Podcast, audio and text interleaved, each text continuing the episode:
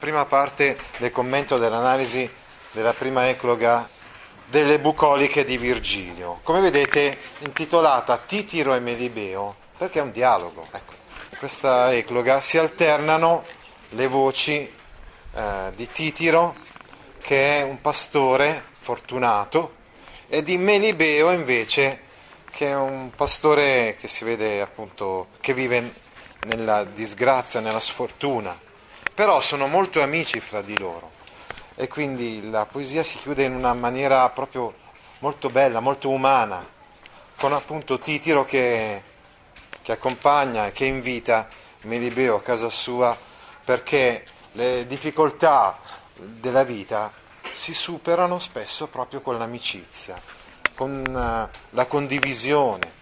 Questo è un messaggio secondo me di grande umanità che è valido per noi ancora oggi. Questa ecloga è ambientata nel Mantovano, quindi è ambientata nelle, terre di, di Virgilio.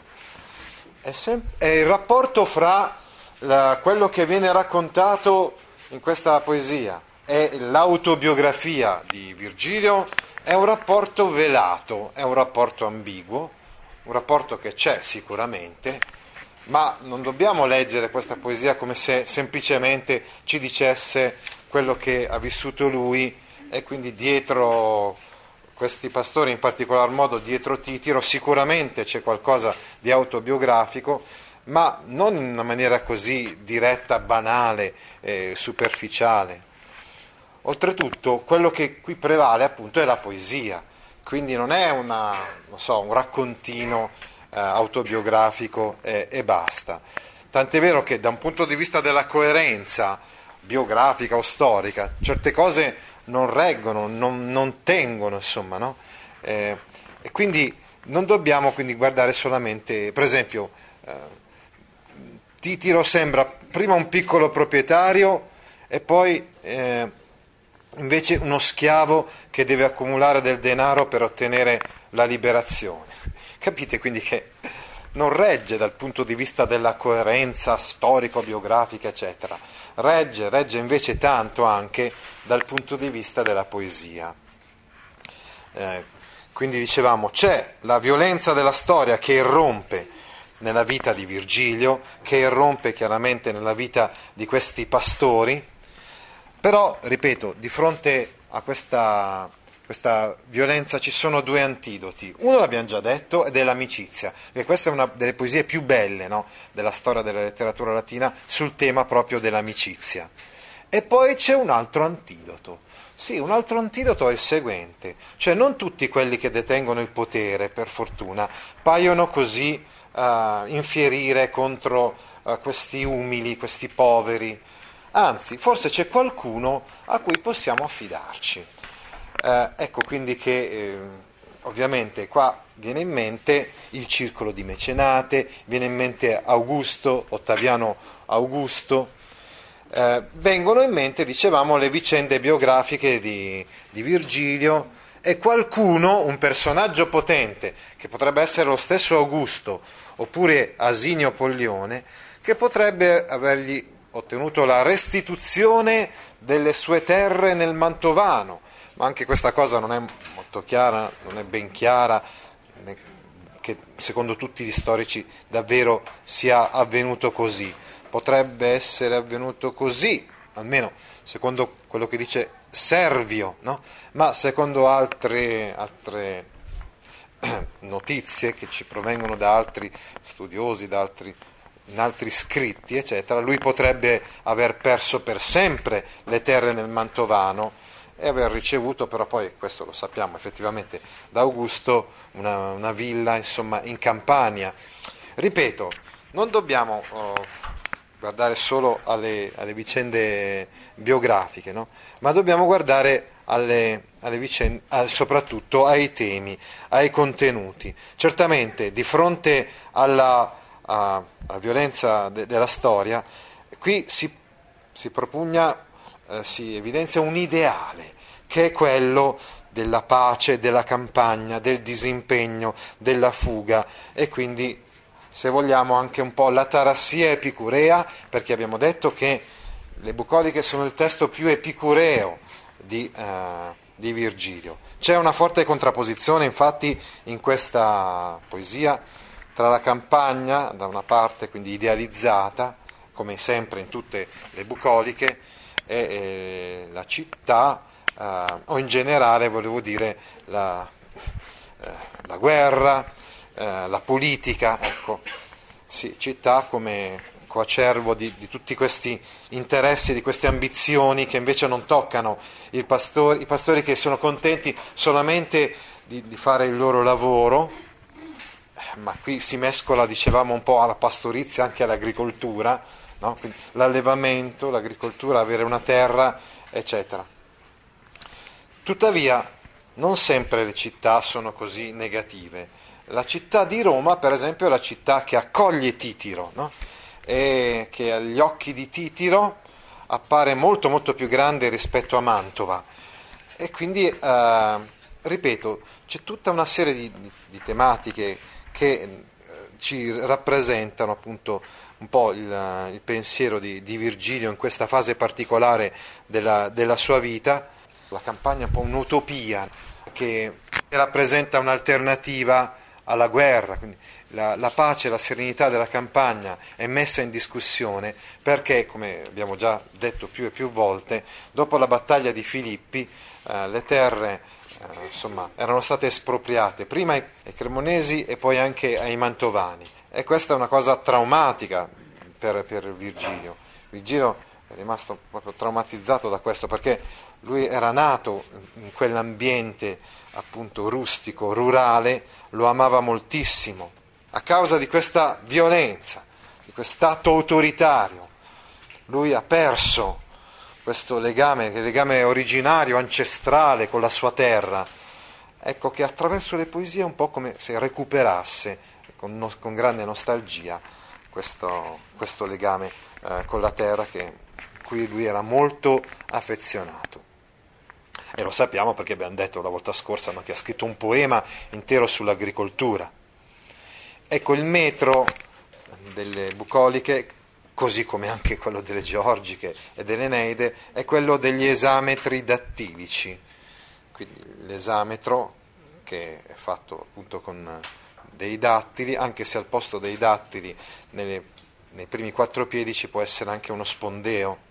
Dattilo obbligatorio invece nel quinto piede, eh, spondeo o trocheo nell'ultimo piede. Io leggerò in metrica anche se mm, leggerò probabilmente mm, non molto bene, comunque sicuramente non come leggevano i latini, per i quali la metrica era quantitativa, invece io lo leggerò in modo un po' accentuativo, cioè con, gli accenti.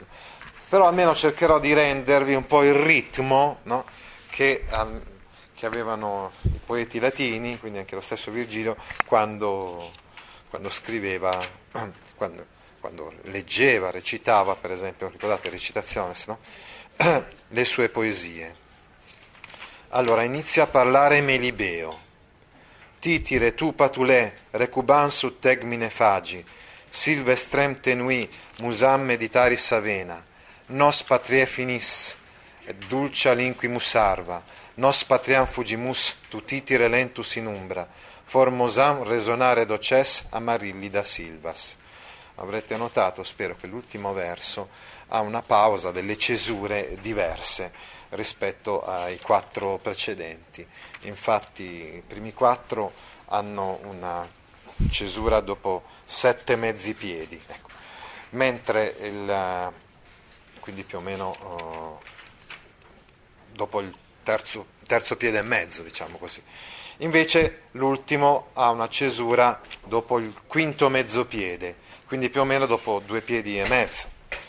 E infatti la prima cesura eh, la, si chiama anche se, eh, settenaria eh, o semisettenaria, e invece la, la seconda eh, quinaria. Oh, eftemimera la prima, pentemimera la seconda. Vabbè, insomma, era solo per dirvi che ci sono dei procedimenti metrici anche molto eh, raffinati nella elaborazione della poesia di, di Virgilio. Titire o Titiro, tu eh, riposando, recubans sdraiato, o Titiro vocativo, quindi complemento di vocazione, tu recubans quindi tu sdraiato, riposando, eh, quindi tu è riferito ovviamente a Titiro, Melibeo eh, interpella l'amico, recubans è il participio presente di recubo, recubans, recubavi, recubatum, recubare, appunto riposare, sdraiare, eccetera. Sub, subtegmine, all'ombra, sotto l'ombra, letteralmente, sotto la copertura, è un complemento di luogo, diciamo, di stato in luogo, sub più ablativo, tegmen tegminis, infatti è l'ablativo singolare, di un faggio ampio, di un faggio grande, di un faggio frondoso, eh, fagi, patule. Ecco, uh, vedete che patule e fagi sono questi due genitivi che sono separati fra di loro. Abbiamo un iperbato Infatti, quando due parole che sono collegate strettamente fra di loro, quindi un sostantivo, ad esempio, il suo attributo, come in questo caso, sono uh, separate perché in mezzo sono interposte altre parole che separano uh, il sostantivo dal suo aggettivo. Notate anche l'allitterazione titire tu patulè, quindi allitterazione in ti eh, quindi o Titiro, tu sdraiato sull'ombra, già in questa, all'ombra di un, di un ampio faggio, già questo verso iniziale ci fa capire la situazione psicologica diversa tra Melibeo, che diciamo è angosciato, e invece Titiro che è tranquillo, è sereno e si sta godendo quindi eh, l'ombra di questo albero. Anche queste cose sono rese amplificate da quei procedimenti eh, retorici di cui abbiamo parlato, cioè la litterazione e l'iperbato. Silvestrem tenui musam meditaris avena. Tu componi, tu vai a comporre meditaris. Il verbo meditaris è un verbo deponente, meditor meditaris, meditatus sum meditari. Allora vuol dire, appunto da qui l'italiano meditare, cosa c'entra qui? Quindi con, uh, col significato uh, della, della, poesia. E vuol dire quindi metterci cura, uh, con tanta cura e con tanta attenzione, fare che cosa? Tu componi, quindi componi con cura. È evidente qua che Titiro, che è il personaggio in cui mh, mm, si intravede Virgilio, eh, Titiro compone poesie, esattamente come Virgilio, quindi era famosissimo il labor lime, quindi il lavoro di perfezionamento della poesia proverbiale di Virgilio, che ricordate addirittura voleva bruciare eh, l'Eneide perché non, non aveva ancora corretta eh, in maniera perfetta. Ecco, tu mediti, tu quindi componi, ecco in quel senso là, tu moduli, componi, silvestrem musam, un canto boschereccio, un canto silvestre, una, tu componi una musa silvestre, quindi è evidente qua la metonimia, quindi al posto del, del canto, della poesia, il poeta ha utilizzato uh, la divinità della poesia, appunto la musa, le muse erano divinità dell'arte e anche della poesia. Tenui avena, quindi sul flauto sottile anche qua abbiamo degli iperbati, no? Vedete, tenui è lontanissimo da, da, Avena, ma anche Silvestrem è separato da, da Musam. Eh, quindi tu componi, meditaris, eh, sulla, su un tenui Avena, su un, sul tuo flauto silvestre, anche Avena è evidentemente una metonimia, perché per indicare lo strumento musicale eh, si indica invece in questo caso eh, il materiale con cui è fatto, un flauto di canna diciamo, ecco, avena nel senso oh, una, flauto fatto con la canna. Ecco. Eh, tenue avena pertanto è un ablativo strumentale tua, sul tuo flauto. Lo strumento tipico del canto pastorale è infatti il flauto, ad esempio il flauto, pensate a un flauto di pan, no? fatto con varie canne di, di diversa lunghezza, eh, anzi Addirittura, a quanto pare, si usavano persino degli steli di avena di diversa lunghezza per creare un, rudimentale strumento musicale, ancora più rudimentale rispetto al flauto di Pan. Ecco perché ha utilizzato quindi avena in metonimia. Meditaris è la seconda persona singolare sempre del presente indicativo di meditor, meditaris, meditatus sum meditari. Silvestrem musam, complemento oggetto più attributo. Eh?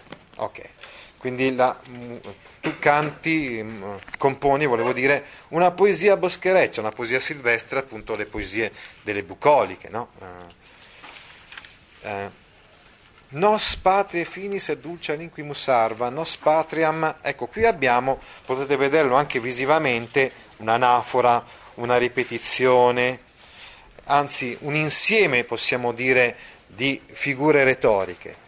Infatti, come vedremo, abbiamo un omoteleuto, si parla di omoteleuto quando le parole terminano allo stesso modo, linquimus e fugimus. Anafora per la ripetizione di nos, poliptoto invece perché abbiamo la stessa parola, magari ma ripetuta con una terminazione diversa, patrie e patriam invece è poliptoto. Noi lasciamo, siamo costretti ad abbandonare nos linquimus, noi lasciamo i territori della nostra patria. Noi lasciamo uh, finis patrie, i territori della patria. Finis sta per fines, ovviamente è un accusativo, è la forma un po' arcaica dell'accusativo, uh, dell'accusativo plurale della terza uh, declinazione.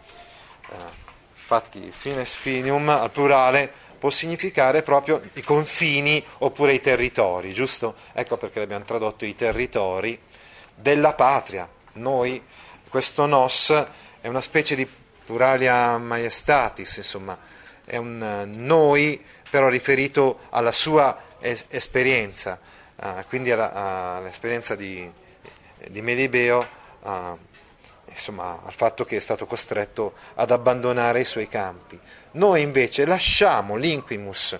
L'inquimus è una forma poetica uh, che viene usata al posto del più frequente relinquo, cioè nel periodo classico i latini, per indicare lasciare, usavano quasi sempre il composto relinquo, relinquis, eccetera, invece del, uh, della forma originaria linquo, Qui invece abbiamo proprio la forma originale, quindi questo verbo che ha un sapore un pochettino arcaico. Abbiamo spiegato infatti che nella poesia di Virgilio ci sono questi arcaismi, anche se non sono così marcati e insistiti come nella prosa di Sallustio.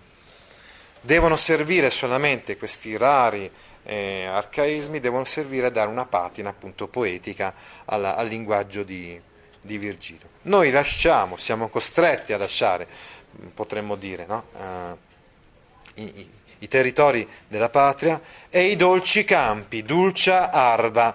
Dolci campi, accusativo neutro plurale, eh, arva arvorum, pluralia tantu, che vuol dire appunto eh, i campi. No? Fugim, eh, poi, poi dice nos patriam fugimus, noi fuggiamo siamo costretti a fuggire dalla patria, noi fuggiamo la patria, cioè ci costringono a scappare dalla patria, fuggiamo la patria. Quindi ovviamente patria è complemento oggetto, l'accusativo singolare, no?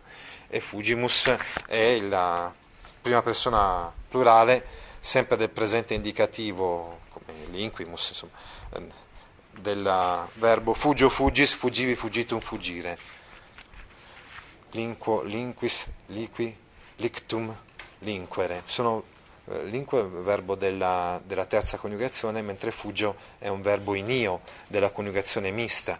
Tu, titire, c'è una forte contrapposizione fra il nos e il tu, quindi fra quello che vive, insomma, Melibeo sulla sua pelle e quello invece che fa titiro, che si gode la pace, no? Tu, titire, ritorna, insomma, con una variazione rispetto all'inizio, quasi in chiasmo, titire tu all'inizio e tu titire, invece qua in mezzo, ritorna, dicevamo, il nostro titiro. Tu invece titiro, lentus in umbra, quindi tu, eh, titiro, sdraiato all'ombra. Ecco, Notate ecco, la variazione, come uh, utilizzi, cerchi sempre una, una, parola nuova, insomma, Virgilio, per indicare eh, quello che vuole indicare in maniera non banale. Eh, appunto, dicevamo, per esempio, usa lentus, uh, invece di usare un, un sinonimo, ecco, e, e varia eh, quello che aveva detto prima, riprende un po' quello che aveva detto prima con il recubans, ma variandolo. Tu invece, sdraiato, quindi lento, proprio nel senso senza fretta, non affan- il contrario di affannoso, insomma, ecco. sereno, all'ombra, anche qua una variazione rispetto a subtegmine, doces silvas resonare formosam amarillida, insegni alle selve a far risuonare il nome della bella Amarillide. Tu insegni, ecco, doces sappiamo infatti che regge l'accusativo della persona a cui si insegna. Tu insegni alle selve, tu cantando, continuando a cantare, anche questo riprende un po' l'inizio, ricordate che aveva detto che, insomma, che componeva delle poesie, tu insegni alle selve, ecco quindi questo silvas accusativo retto dal verbo doceo, no?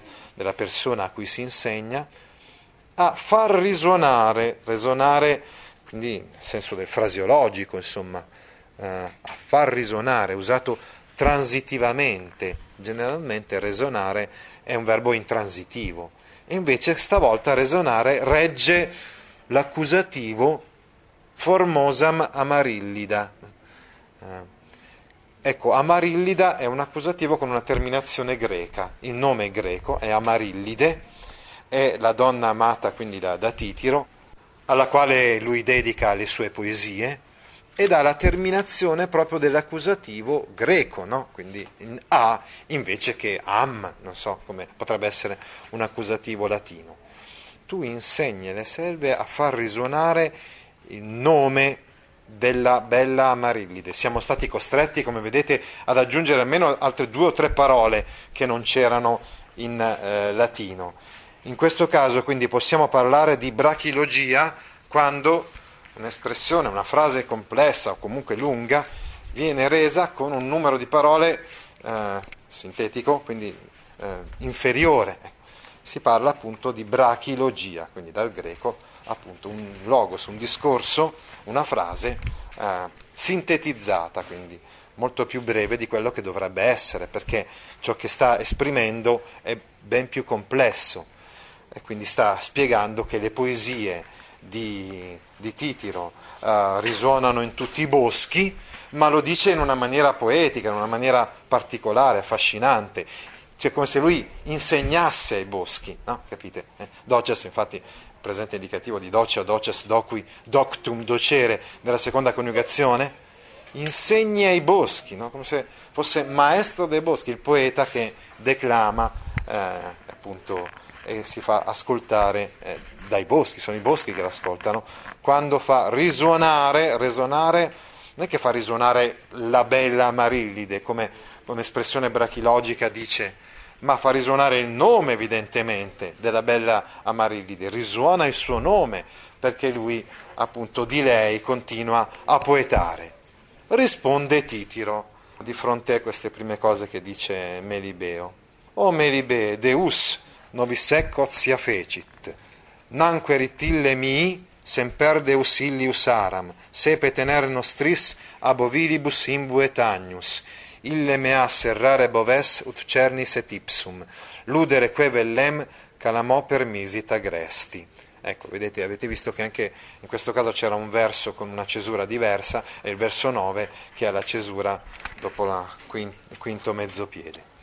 O Melibeo, un Dio ci ha reso, ci ha, cre- ha creato per noi questa pace, ci ha reso questa pace, ha creato per noi questa pace o Melibe. Questa volta, il, anche in questo caso, eh, il discorso inizia con un vocativo, con un complemento di vocazione, preceduto però dalla O, a sottolineare ancora di più l'enfasi, la partecipazione, in questo caso l'entusiasmo di Titiron, che afferma di aver avuto qualcuno, un Dio addirittura, che gli ha reso possibile questa pace, Deus, soggetto, uh, un Dio ha realizzato, diciamo ha reso possibile, potremmo dire, eh, insomma, ha procurato, non so, ecco qui dobbiamo ovviamente tradurlo in modo un pochettino più libero, questo fecit, no? Questa volta ha, ha usato invece un verbo semplice, spesso Virgilio usa dei verbi semplici, comuni, eccetera, ma con delle implicazioni, con delle connotazioni, dei significati molto più profondi, no? Quindi un Dio ci ha permesso, ha permesso a noi, nobis, quindi il dativo, no? il dativo re, eh, retto, ha procurato a noi. Dativo di vantaggio, ecco, da intendere come un dativo di vantaggio. Ha procurato a noi ecozia. Questa pace l'abbiamo tradotto così. Sappiamo le connotazioni del termine ozia, no? cosa, cosa indica il termine ozia? Cioè ci ha permesso di godere del tempo libero. Ecco, quindi questo, per esempio questo riposarsi all'ombra del faggio, eccetera, di cui ha parlato prima anche eh, Melibeo. Eh. Quindi ecozia neutro plurale, da ozium, no? accusativo neutro plurale. Nanque erit ille mi semper de, infatti sarà sempre per me un Dio. Ecco, prima ha detto un Dio, ma ovviamente non si tratta di una divinità, ma si tratta, abbiamo detto, di un personaggio potente che ha restituito, ha fatto in modo che fossero restituite a Titiro le sue terre tutti quelli che erano in quel posto, quindi tra virgolette pastori o contadini, perché abbiamo detto già che nella visione di Virgilio comunque spesso la figura del pastore e quella di, del contadino si mescolano, tutti quelli della zona della regione si sono visti espropriare le terre, ma lui, Titiro, è andato a Roma, qualcuno, un dio, che abbiamo detto potrebbe essere riferito alla biografia di Virgilio, Ottaviano oppure Asinio Poglione, ha permesso che le terre fossero, gli fossero restituite. E infatti nam, et nam è infatti ille, lui, eh, soggetto, sarà erit, futuro semplice, verbo essere, sarà per me, eh, eh, questo è il dativo di, di, di, vantaggio, è il mi soprattutto, eh. ma lasciamolo anche per il nobis eh, precedente. Eh, mi per me sarà sempre un Dio, Deus quindi è eh, nome del predicato, no? parte nominale del predicato nominale. Illius aram sep, spesso uh, sepe, un agnellino, quindi uh, andiamo a prendere agnus addirittura alla fine della, del periodo, e invece il soggetto, sempre un agnellino, spesso scusate, uh, un agnellino bagnerà del suo sangue l'altare del Dio, il Lius, eh, eh, l'altare di questo Dio, spesso quindi un tenero agnellino, proveniente dai nostri ovili, quindi ab ovilibus nostris, proveniente dai nostri ovili, bagnerà del suo sangue l'altare di quel Dio, l'altare del Dio a noi favorevole, a noi propizio, spesso sepe, avverbio, agnus, tener agnus, anche qui abbiamo uh, un iperbato, eh. Spesso un tenero agnello, soggetto più attributo, imbuet bagnerà, eh, quindi imbuo uh, è il futuro semplice del verbo imbuo, che è della terza coniugazione, imbuo, imbuis, imbuere, eh, da cui anche l'imbuto in, in italiano, spesso quindi un, un, tenero agnello proveniente dai nostri ovili.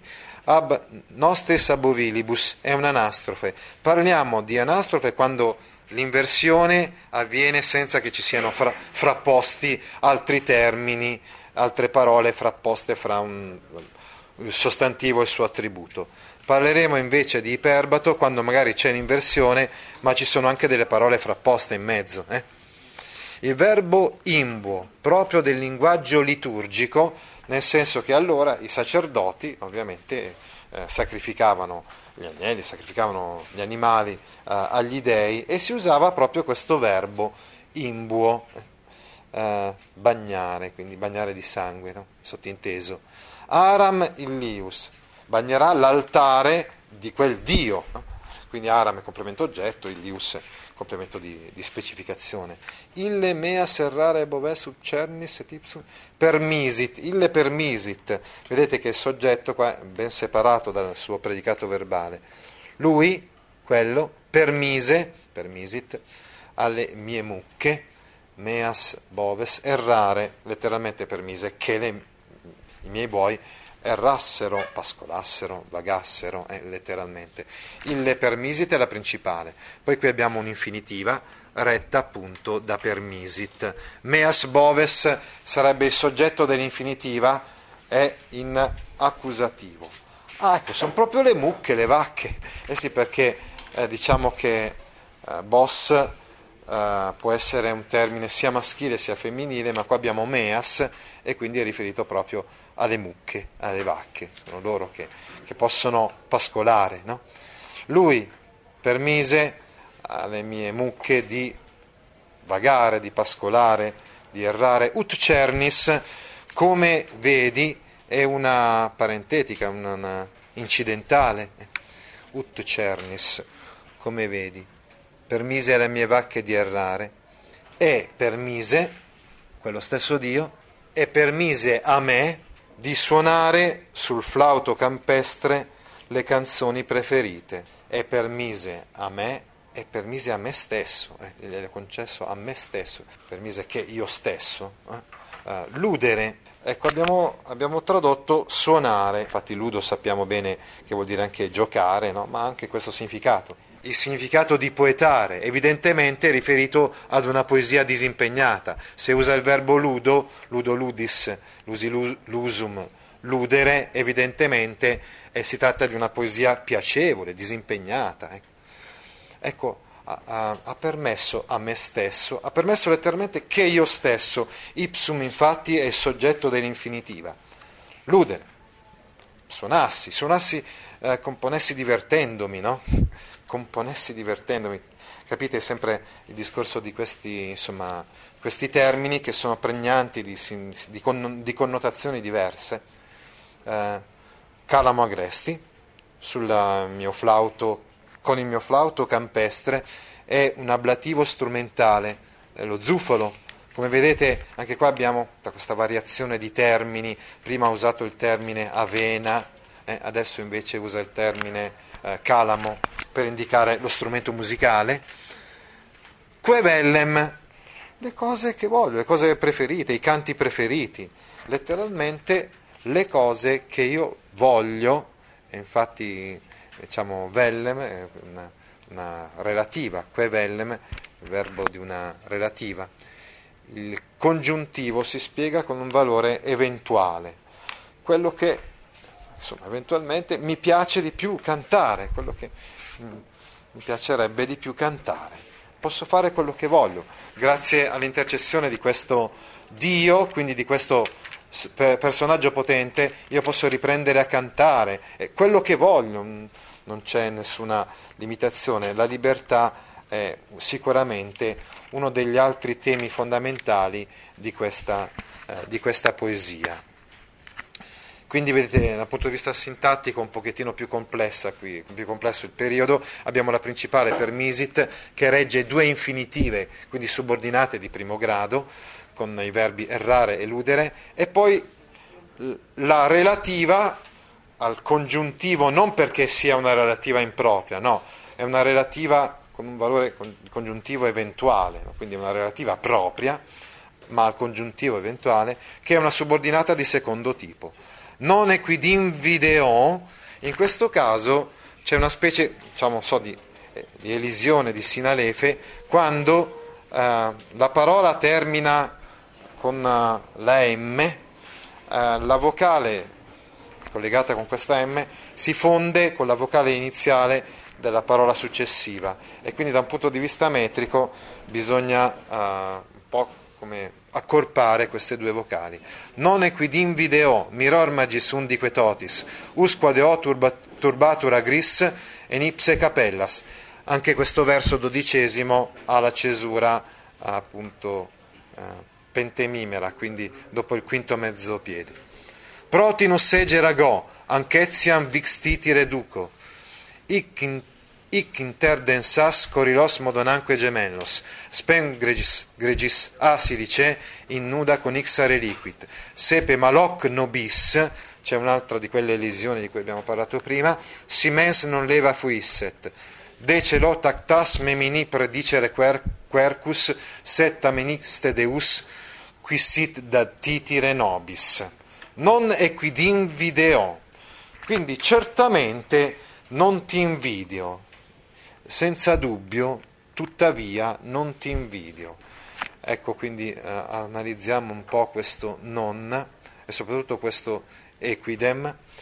Infatti ha scelto una parola un po' particolare. Infatti equidem deriva da ego più quidem e conferisce al pronome di prima persona un tono limitativo. Io, per quel che mi riguarda, ecco, uh, non, non ti invidio.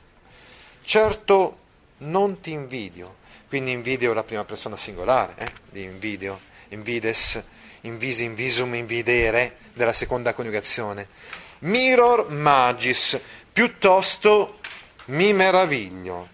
Ecco, attenzione, qua dobbiamo notare la sindeto, perché le due frasi sono collegate semplicemente con una virgola coordinazione per assindeto quando le frasi sono coordinate con i segni di punteggiatura, non con delle congiunzioni, ma poi soprattutto il chiasmo, perché abbiamo avverbio equidem e poi verbo in video e poi abbiamo verbo e avverbio.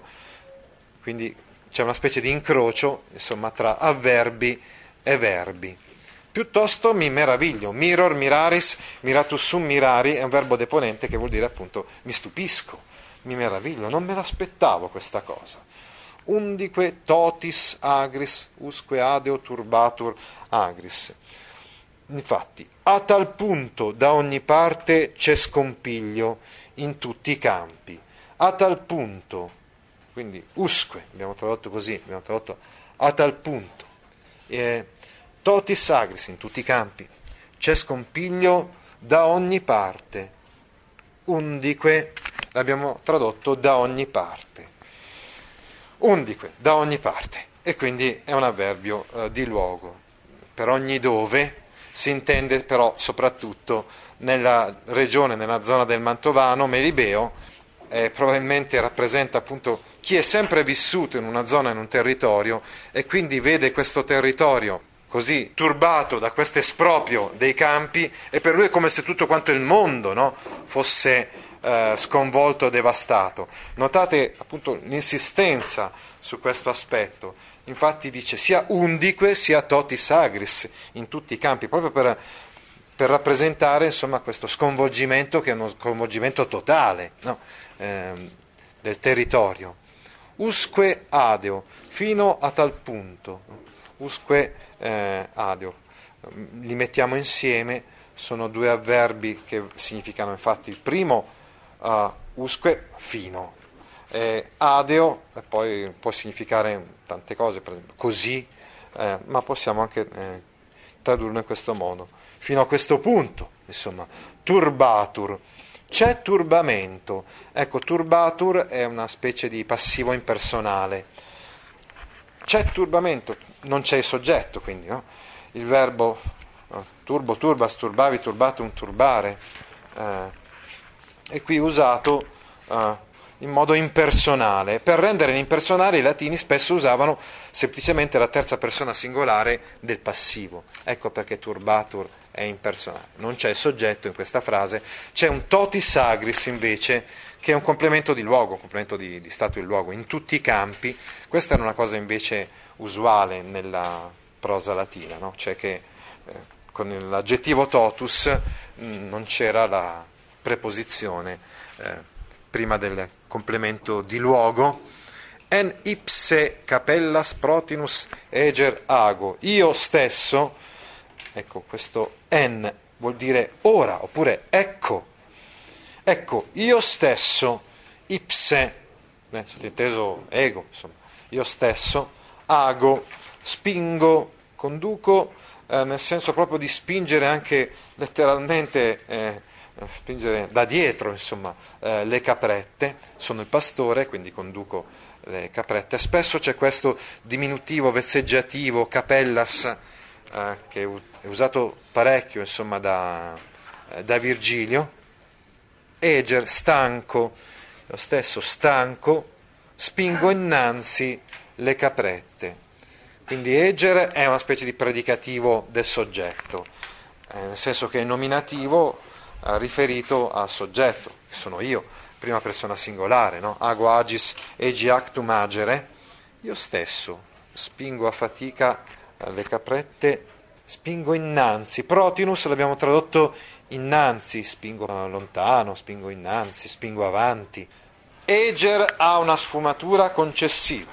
Cosa vuol dire? Vuol dire che anche se sono stanco, anche se sono affaticato, spingo, continuo a spingere eh, le caprette. Quindi un predicativo del soggetto con una sfumatura concessiva. Anc ectiam vix titire duco. Anche questa la spingo a fatica o titiro. Io spingo a fatica. Questa o titiro la faccio andare a stento. C'è una differenza fra ago, che vuol dire spingere dal di dietro, e invece duco, che vuol dire guidare, quindi da, da davanti. Diciamo. Eh, sempre prima persona singolare, duco ducis duxi ductum ducere, vix a stento, a malapena, a fatica. Insieme con l'Eger di prima sta a sottolineare quanto è sconsolato, insomma, Melibeo.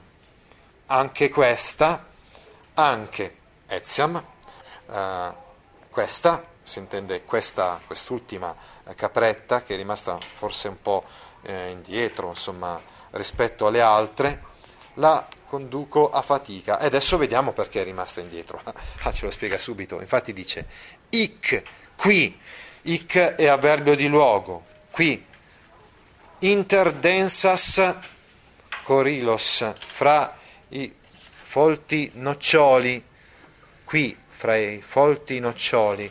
Quindi interdensas corilos è un complemento di stato in luogo, inter più accusativo, fra i folti noccioli, Modo, poco fa, modo qui svolge funzione di avverbio di tempo, quindi vuol dire poco, poco fa.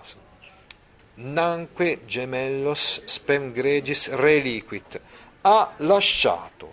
Reliquit vuol dire praticamente ha partorito, no, ma ha usato il verbo che vuol dire appunto lasciare. Ha lasciato, quindi ha partorito.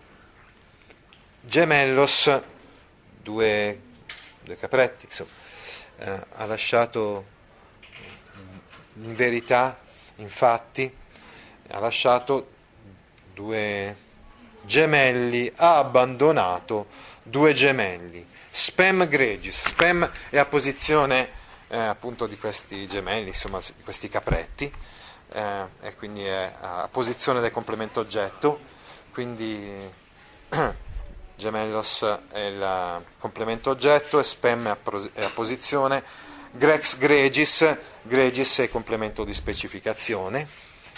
A, attenzione, A è un'esclamazione o interiezione e sta a sottolineare ancora di più la partecipazione emotiva del, di Melibeo.